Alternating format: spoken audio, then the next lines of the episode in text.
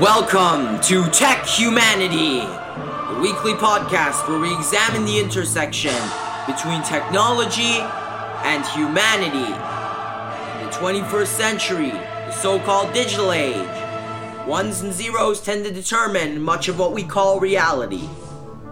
Do you ever question the nature of your reality?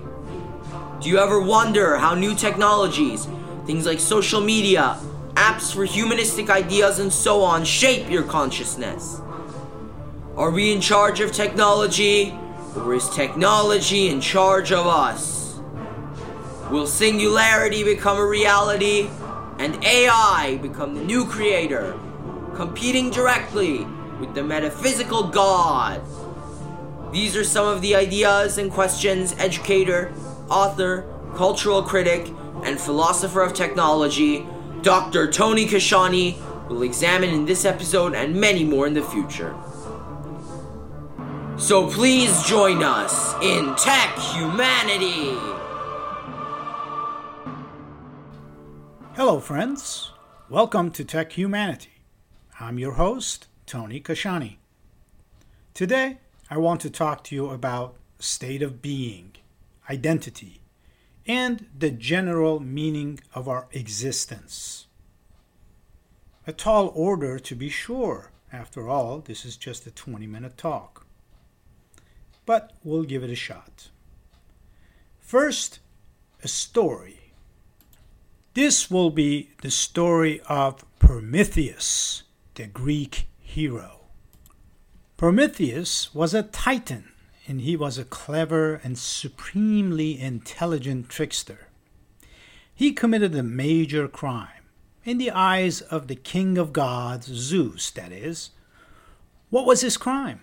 Well, he gave humans the gift of fire and also the skills of metalworks. This was not permitted by Zeus, of course. Prometheus, uh, meaning forethought, F O R E T H O U G H T, was one of the intellectual leaders of the battle between the Titans and the Olympian gods to gain control of the heavens, a war that lasted a decade. In one version of the story, it is written that Prometheus advised the Titans to use trickery in the battle. And when they ignored his advice and lost to the Olympians, he switched sides. He was a trickster after all. It is also written that Prometheus wanted to empower the humankind, and to do this, he secretly went to Mount Olympus and stole fire. He gave the gift of fire to humans to help them in life's struggle. Moreover, he taught humans how to use their gift, and this, according to the myth, is the beginning of technology of metalwork. So we can see why he's often credited with giving birth to science and culture. On a mythological level, mind you. In a slightly different version of the story, humankind already had fire, and when Prometheus tried to trick Zeus into eating bones and fat instead of the best meat during a meal at Mount Olympus, Zeus, in anger, took away fire so that man would have to eat his meat raw. Prometheus then stole the fire, as in the alternative version. This also explained why, in animal sacrifices, historically speaking, the Greeks always dedicated the bones and fat to the gods and ate the meat themselves. Back to the story. Zeus was furious by this act of theft and made sure to punish heavily the trickster Titan. How dare he, Zeus had thought. What was the punishment for Prometheus? Well, he was taken to the East Lands, also known as the Caucasus. So you know where the word Caucasian comes from. Here, Prometheus was changed, chained to a rock, and Zeus sent an eagle to eat the Titan's liver. The liver regrew every night, and the eagle returned every day to perpetually torment Prometheus. There is, however, a happy ending here. After many years had gone by, Hercules, which is the Roman name for the Greek hero Heracles, and one of the most popular heroes from ancient Greek mythology, accidentally noticed what was happening to Prometheus. He was passing through near the rock where the benevolent Titan was chained and saw what the eagle was doing to the Titan's liver. Upon seeing this injustice, Hercules knew he had to do something. Hercules was an Olympian, after all, a mighty god who was actually half god, half man. He was the son of Zeus and the mortal woman Alcmene hero. He killed the eagle with one arrow, hence ending Prometheus's suffering. To be sure, like any other myth, the story of Prometheus is multivalent. Hence, one can have different kinds of interpretations. The way in which I see it, this is a story of justice and authenticity. In spite of the most cruel punishment that Zeus afflicts him, Prometheus doesn't submit. And he doesn't feel guilty either. He knew that taking the fire away from the gods and giving it to a human being was an act of compassion. He had been disobedient, of course, but he had not sinned. Like many other loving heroes in our stories and in our historical events, factual heroes as well as mythical heroes, Prometheus decided to break the equation between disobedience and sin and take the punishment that was part of the consequence. Now, I want to switch gears and talk about modes of being. The phenomena of human existence is a series of experiences that we have.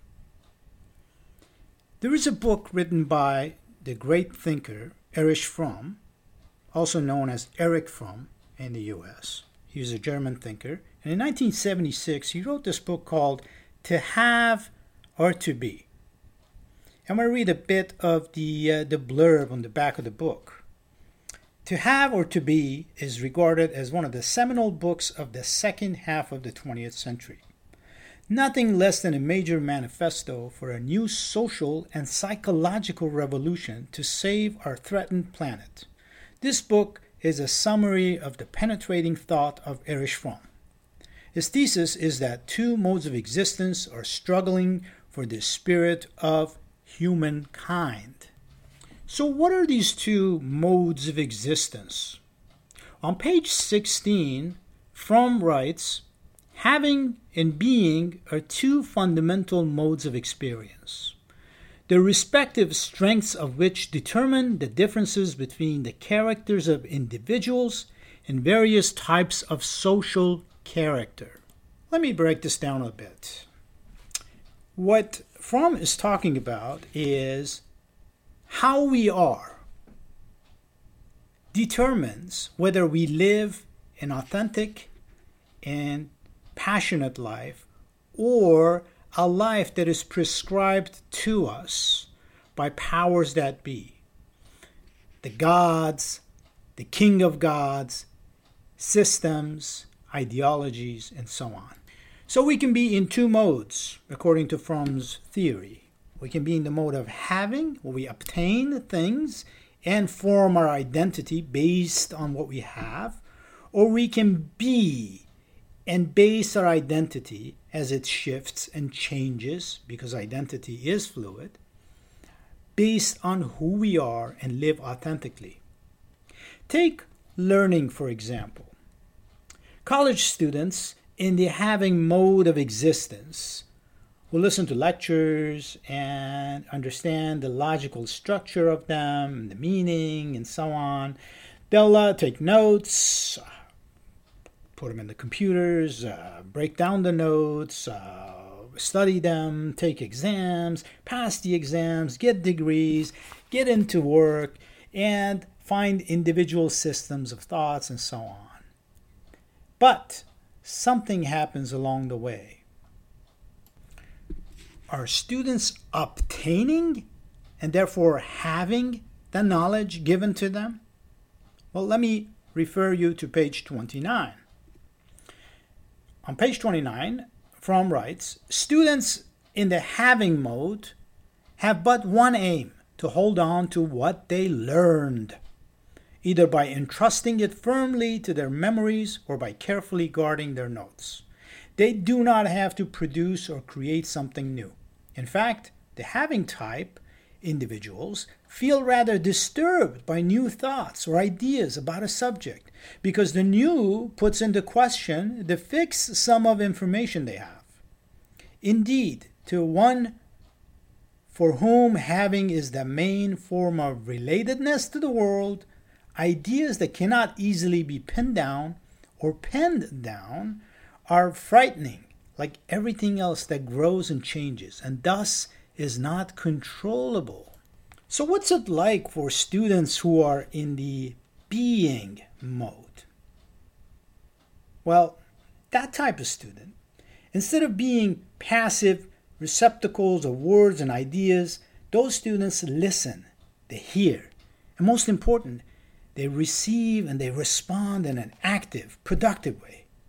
What they listen to stimulates their own thinking processes, what I would call engagement. New questions, new ideas, new perspectives arise in their minds. Their listening is an alive process and it's authentic.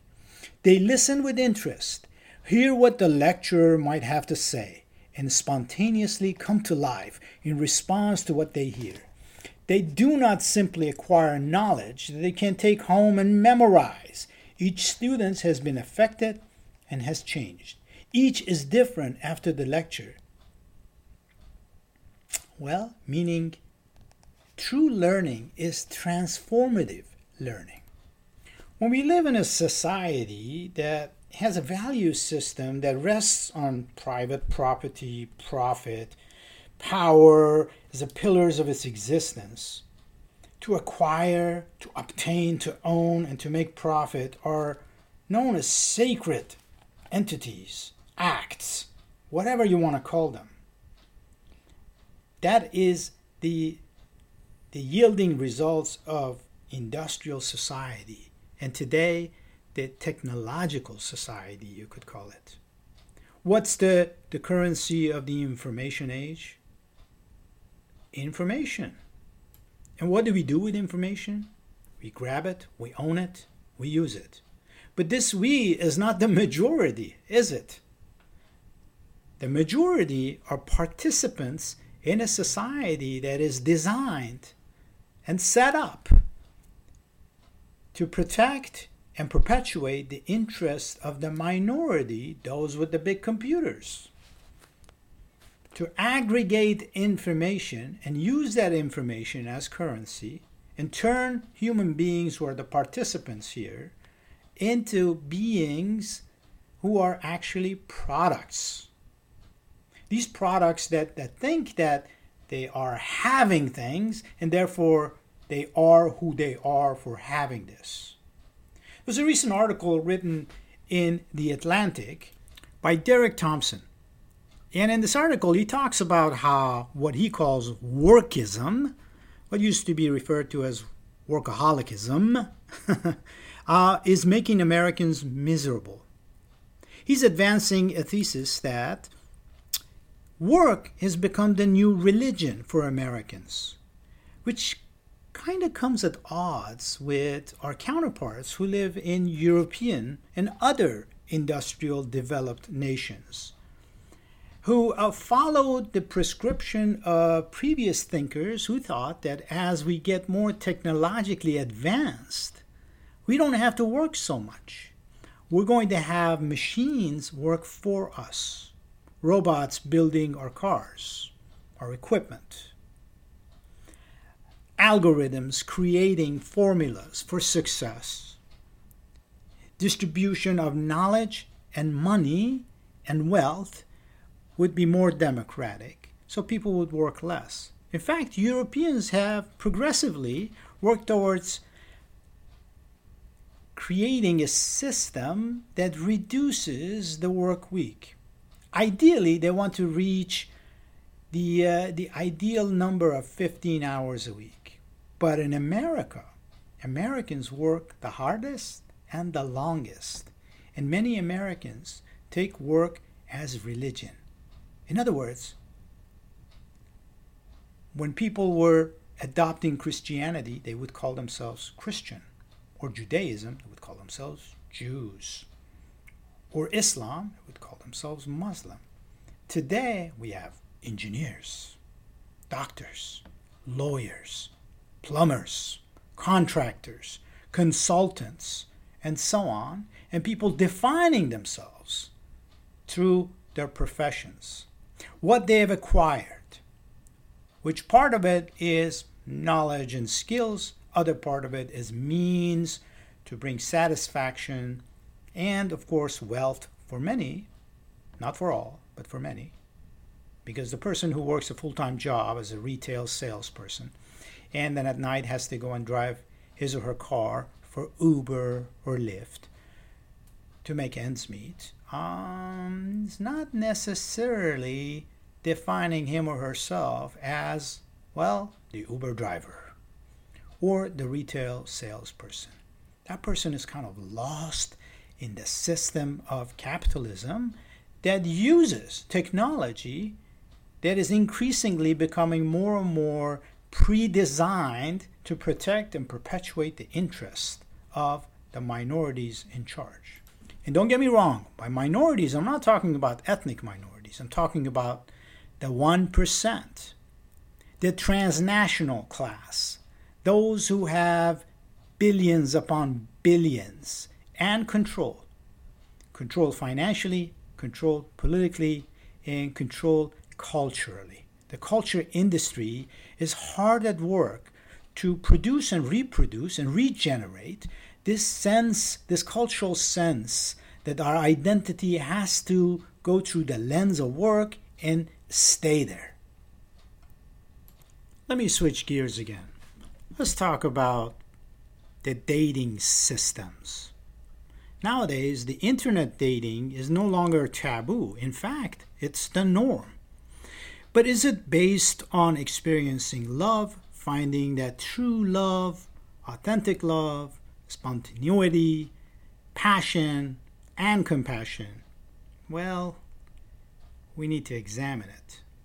What happens when love is experienced in the mode of having? It can imply confining, imprisoning, or controlling the object one loves. It can be strangling, deadening, suffocating, not life giving. What people call love is mostly a misuse of the word, in my view, and it hides the reality of not loving. Well, how many parents love their children is always an entirely open question, but one can say that parents always love their children, some unconditionally, some conditionally. Let's think about marriage. Whether marriage is based on love or like traditional marriages of the past or even currently in some societies, is social convenience, custom, political act, etc the couple who truly love each other seem to be the exception.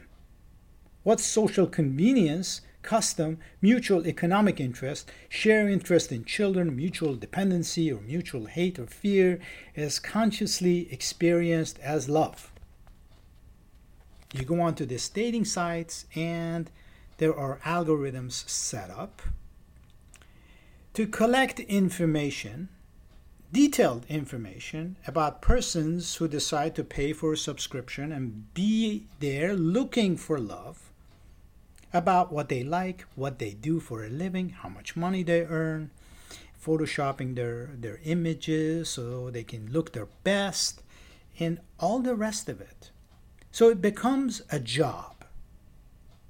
No longer do people meet one another in places of mass gathering, at parties and, and other social gatherings where the environment is safe and warm and inviting for authenticity for being in the being mode. No, people are looking for technology to take care of this for them. I want to thank you for listening, and we will continue our talk at the next episode of Tech Humanity. Farewell.